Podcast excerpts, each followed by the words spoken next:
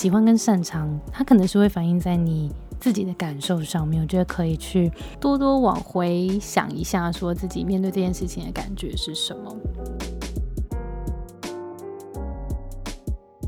Hello，大家好，我是 Grace，欢迎收听。最近工作还好吗？最近工作还好吗？是我们很常和朋友聊天的开场白。但除了好与不好以外，很多说不出口的、没有被了解的、不知道和谁说的，希望都能在这里聊给你听。今天呢，我们是久违的，别怕来打扰单元，因为其实我们也很久没有跟大家聊聊从表单上面得到的一些问题了，所以今天我们挑选了三个问题来跟大家聊聊。那其实三个问题都写的蛮长的，谢谢你们很愿意跟我们分享你们的烦恼。那这三个问题里面，呃，蛮多都是跟现在可能有转职啦，或是公司有面临一些新的转换的一些烦恼，所以希望大家今天听完也可以很有收获。那其实小小的跟大家讲一下，我们在 IG 现在也固定是每双周的礼拜四晚上九点会固定跟大家直播聊烦恼，所以如果你呃也想要。在及时跟我们互动，然后可能可以及时把你的问题跟我们分享的话，可以发了我们的 IG，然后你就会知道我们是哪周四会来开直播跟大家聊聊。好哦，那我们就进到今天的第一个问题。今天的听众来信呢是来自 Y 奖。那 Y 奖呢，他其实是二十六到三十岁新创公司的 UIUX 设计师。那最近他遇到的职场烦恼是。啊，我在目前的新创公司担任 UIUX 工作已经两年了，跟主管的合作很契合，他也对我很信任。最近因为疫情的关系，团队缩编，我也接到一个新的专案，转向偏 PM 的角色，要来尽快。配合调整目前营运状况，因为团队比较小，所以专案很像是救火队的感觉，时间急迫，还会直接对到其他部门的主管层，他们的做事风格跟我主管完全不同，在管理跟合作沟通上感觉有很大的 gap。已经工作两年，所以自然也有考虑转换跑道、转换呃职能或是产业的念头，保持履历公开，也有陆续收到一些面试邀请，只是目前新专案燃眉之急，觉得在这个时间点离开团队，对于一直以来很信任的主管不太好意思。不晓得要继续忍耐，学习自己的沟通能力，把专案执行完成，还是直接离开，投往其他的设计工作，深入设计能力。但又有点担心留下主管。我觉得这两个选择跟我之后想做什么的职业路径有关。但目前的我好像还分不清楚擅长跟喜欢，所以想听听 Grace 的想法或建议。其实。听起来，呃，Y 讲在其实是跟主管很好，然后在公司目前因为缩编，所以要做跟原本自己的工作就是 UIUX 多了一些工作任务，多做一些 PM 的工作。那现在我觉得可以思考的点是。呃，因为你有提到说，不知道是不是要继续忍耐，然后去有点像是跨领域嘛，多去做一些沟通啊，跟专案执行的工作，还是要直接离开这份公司，然后继续深耕自己的领域，就原本的设计领域。那我觉得可以想想的是，因为听这段故事，可以想一件事情，就你想离开的主因，真的是因为是工作内容吗？还是其实是人的关系？因为前面有提到说。嗯，目前可能因为这个多的 PM 工作，会需要碰到跟你做事风格完全不同，然后也跟你以前习惯的跟那个主管的合作方式是完全不同的，所以感觉现在也有很多的摩擦。那这个摩擦里面，可能也会让你觉得，嗯，使不上力啦，或是会有一些。不愉快的情绪产生，第一件事情好像可以先想一下，说，呃，目前你觉得是因为这个人的关系让你想要离开，还是是因为工作内容本身？我觉得这这个问题可能可以帮助你在厘清说，呃，要不要离开这个工作。那如果是因为人的关系，也许可以再给自己一点点时间去，呃，调整吗？去慢慢抓到他的这个感觉。那当然，如果这个人的这个不和的状态已经真的严重的影响到你的心情，或是嗯，真的不太想跟这种类型的主管一起工作的话，那也许离开也不是一件坏事。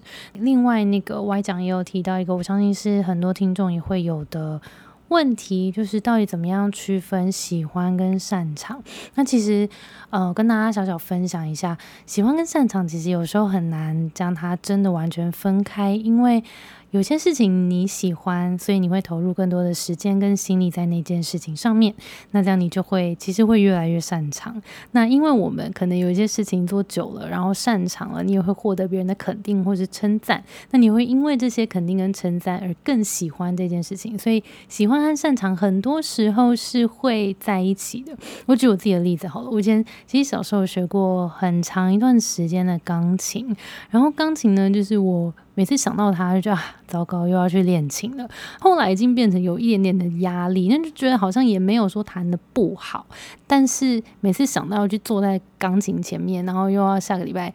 要去面对老师的那个严厉的教学的时候，就会觉得压力很大。那所以那个时候好像自己觉得进步的并没有很快，因为其实班上很多同学也有在学钢琴嘛，就觉得他哎他们的进度好像就是超级飞快，自己好像不是那一挂的人。那但是其实我到大学就开始跳舞了，那跳舞那个时候我就感觉到自己。真的是每天都想要赶快下课去练舞，那即使练舞就每天都脏兮兮的，真的是超级累，回到家就直接睡瘫的那一种。但那个感觉跟我那时候在学钢琴的时候是完全不一样的。所以，也许这个你面对这件事情的喜欢跟擅长，它可能是会反映在你自己的感受上面。我觉得可以去多多往回想一下，说自己面对这件事情的感觉是什么。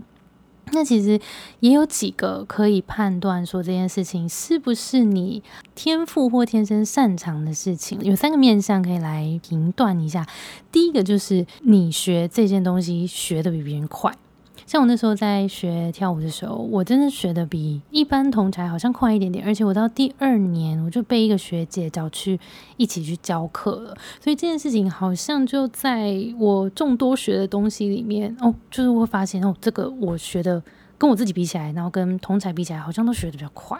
那第二个就是做起来很容易进入心流的状态。那心流的状态就是你好像会突然发现时间过得超级快，然后你做这件事情，哇，怎么一瞬间天黑了？然后也没有觉得很痛苦或什么的。就是如果你做起来很容易进入这个心流的状态的话，可能也是你喜欢且擅长的事情。那第三个就是你做完会有很大的成就感。有一些工作或者你副业或者什么东西。或是一些你的平常在做的一些其他的事情，你做的时候，即使你做完了，然后别人称赞你，你好像也会觉得，嗯，好像也没什么，然后好像也不是特别有那个成就感。所以，如果你做完一件事情是有成就感，而且你会期待说，那我下一次什么时候还能再做一次？如果是这样的话，我相信这个就会是你喜欢而且擅长的事情。好，那我们就进到第二个故事喽。第二个故事是。呃，丽仪，他是待业中的一位朋友。他说：“Grace，你好，你的声音很好听，谢谢，一直都有在听，很多内容都很受用，真的很感谢你们。想问最近的烦恼，因为想转职，从上一份工作离职了。离职以后，因为想进修电商相关的技能，参加了政府补助的行销课程。但参加课程到现在一个月，每次上到行销、社群相关的课程，就会打从心里觉得自己真的很不适合，甚至觉得很痛苦，也不会想从。”从事行销相关的工作，在上一份工作的时候也会有这样的想法，但以前在书店工作的时候，就算有挫折，也从来不会有这样的想法。因为读过一本天赋的书，强调损害控制可以避免失败，无法让你更优秀，但遇到天赋的事情会感觉很好，一直都觉得自己是靠直觉做决定才不会后悔的人，但不清楚是否只是自己遇到新领域不会判断，想逃避。想问 Grace 也是相信天赋的吗？谢谢，我完全是相信天赋的耶，因为我觉得就是有点像我刚刚我们刚刚上一题在分享的，喜欢且擅长的事，就是它会带给你成就感，它会让你有心流的状态，或是你学的比别人快，其实这都是我们天赋的展现。那其实这也是为什么我。今年去考了那个盖洛普的认证教练。那盖洛普其实是一套系统，那那个系统是透过一单一百题的测验，让我们找到我们的天赋。那他把我们天赋分成三十四项。其实我们天生就对一些事情是相当敏感的，像有些人可能他会天生会看到很多的问题。那如果他是天生很容易看到问题，他在工作里面就很容易当那个把关的角色。那有些人可能天生是很能够读懂别人的心的。那其实这种跟人沟通啦，或者是在做一些谈判啦，或是跨部门协作的时候，就会很有用。所以其实我们每一个人身上都有不一样的天赋。那如果以呃利益的这个故事来说，嗯，因为我。不太清楚你的前一份工作的内容是什么，但是你现在是想要。去学行销的课程，那行销其实是一个相较比较活的东西，行销社群，然后可能跟内容有关的时候，会需要比较多的观察啦，然后人性的洞察啦，然后再去从一些点去延伸，然后去发想，可能有一点点创意的成分。有一些点，我觉得可以去想一下，说，呃，你不喜欢，你觉得痛苦，是因为你不会。还是是因为你觉得目前的同才没有人可以跟你讨论，或者是你是觉得这个。这个方法现在还没有办法落实，没有办法成为一个工作的专案，让你觉得看到成效而感到痛苦，还是是因为它本身内容你没有兴趣？我觉得可以去稍微抽丝剥茧一下，就去了解一下，说你觉得痛苦的原因是什么，或者是也有可能你单纯觉得你现在去上课，然后不太确定下一步是什么，然后不太确定我的下一份工作在哪里，心里有一点的。浮躁或者有一点点的不安，会不会也有可能是原因？因为可以去想一下，说这些不同的元素，它带给你的这个痛苦到底是什么？所以可以从这些方向去想。那其实我自己是真的很相信天赋的。如果大家对于天赋了解自己的天赋有兴趣的话，其实也可以私讯我们的 IG。我们最近也有新的服务是关于刚刚讲到这个盖洛普的测验的，所以大家可以到我们的资讯栏了解更多。好，那我们就来到第三个故事喽。第三个故事是雨薇，她是三十到三十五岁食品制造业的助理，行政助理。她的故事是。经由朋友的介绍开始收听，最近工作还好吗？其实就像在听心灵鸡汤，能让自己走出的那个框框，从别的角度想事情。但最近的状况越来越糟糕，已经有点茫然了。第一点是，最近老板年纪很轻的小孩空降当主管，准备当接班人，气场很强大。他认为公司没有纪律，员工松散。现在正用自己认为对的规范改变公司里的原始状态，导致怨声载道。脾气比较强的同事大多都已经离职了，剩下。那都是表面上没事，私底下在大骂的。这样的环境其实工作很不舒服，很难不被同事们带入那个负面的情绪里面，让自己也跟着讨厌起这个年轻的主管。第二点是，小老板空降以后，觉得这个是机密，那个也是机密，开始拿走我们手上的工作量，导致工作量大减，但人员还是一样多，僧多粥少的情形让大家都无聊到发慌，甚至有同事开始上班打瞌睡，在这份工作的价值感和成就感锐减，感到自己很。无用白领薪水，现在的情绪越来越想赶快逃避，难道就只剩离职一条路可以走了吗？生活中实在没有人可以讨论了，跟朋友说叫我不要想太多，跟家人说也只是一直表示工作不好找，再撑一下，但我看不到一直撑的尽头。谢谢你花费时间看完我的长篇大论，之后会继续支持我们，谢谢。好哦，雨薇的状况是老板的变成是二代接班了，所以突然整个气氛啊，然后有一些不信任感的发生，让整个公司的状况都不一样了。那我会必须说，其实像这样的状况是真的蛮难解的，因为，呃，老板本身的变动跟这个不信任感，有一种那种改朝换代的感觉。然后改朝换代，通常就老臣就不一定会再受重用了嘛。然后他可能会想要布自己的兵，或是布自己的手下，布自己的更信任的一批新的人。那其实雨薇有提到说，很难不被同事带入负面的情绪，让自己好像也开始跟着讨厌起这个年轻的主管。那其实听起来是你本来没有对这个年轻的主管有什么样的敌意，但是可能因为公司的气氛而被影响了。当然很难不被影响，但如果你的工作跟这个新上任的主管或者跟大家并没有那么大的利益冲突，然后跟你自己本身其实会觉得也没有。关系没有这么大的影响的话，也许可以多一点的去了解这个主管在想什么，然后慢慢的厘清他为什么会不信任，然后慢慢让他开始信任你。我觉得也许是一个方法。那这当然是如果你想要再继续待在这个工作的话。如果你有想要更积极一点去解决跟新来的这个主管的一些人际关系问题，或是取得他的信任的话，其实也欢迎你可以跟我预约一下一对一，因为我可能会更需要知道说现在这个公司的状况，然后你可能同事有哪些人，然后跟这个主管目前他的个性你看到是怎么样，那他原本的这个老板跟你的关系，跟他的关系，跟大家的关系，所以我们大家可以多了解一下大家的关系之后，可能会更知道说你怎么样可以从哪一个角度去切入。那当然，如果反而我觉得，除了这个人际关系的问题这个议题以外，